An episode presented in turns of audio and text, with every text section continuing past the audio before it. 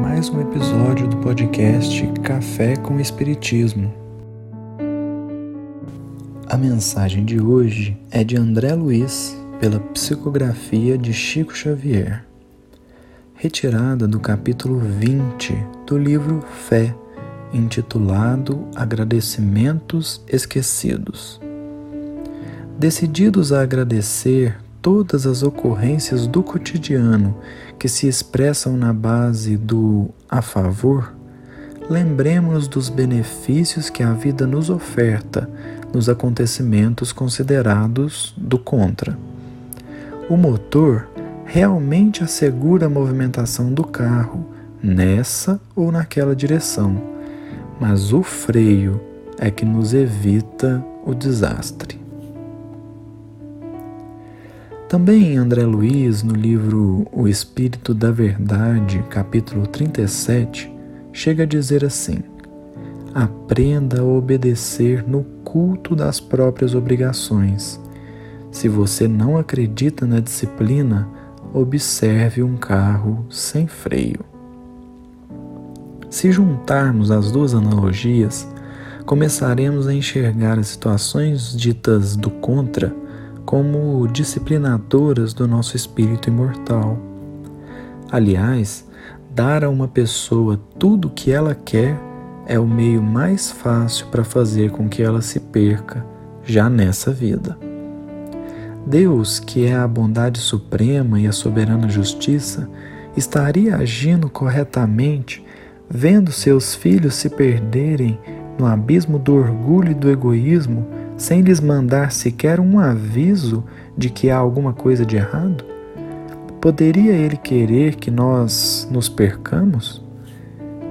Se somos criados para a perfeição espiritual, conforme tantas vezes repetido nas obras espíritas, seria justo não receber nenhum alerta de que estamos desviando do objetivo?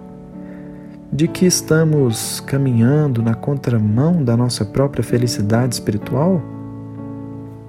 Afinal, foi o próprio Cristo que considerou de que vale ao homem ganhar o mundo inteiro e perder sua alma? E poderemos ainda acrescentar uma outra análise com Emmanuel, quando diz que ninguém exercitará otimismo quando todas as situações conjugam para o bem-estar.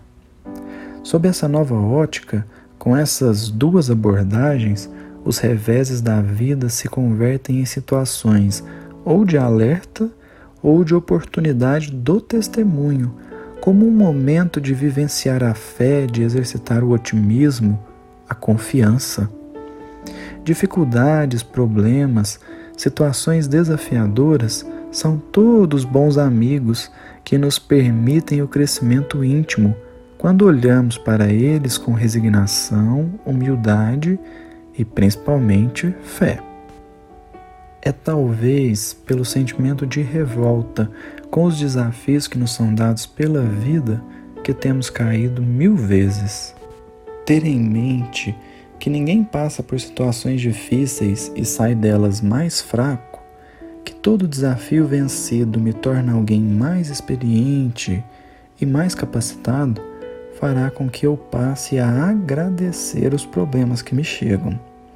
Com essa perspectiva, alinhada com o pensamento de que Deus não coloca fardos pesados sobre ombros frágeis, chegaremos facilmente à conclusão de que se estou em uma situação complicada, é que Deus me julgou apto a vencê-la.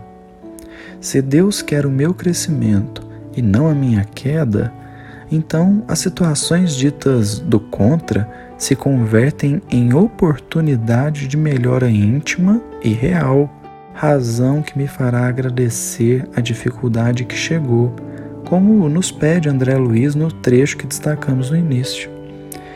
É essa confiança que trabalharemos dia a dia para construí-la em nós que fará com que aproveitemos todos os reveses da vida da melhor forma. Fará com que entendamos que nem sempre podemos ter tudo que queremos no momento que queremos e que nem sempre Deus diz não, mas muitas vezes Ele diz agora Não.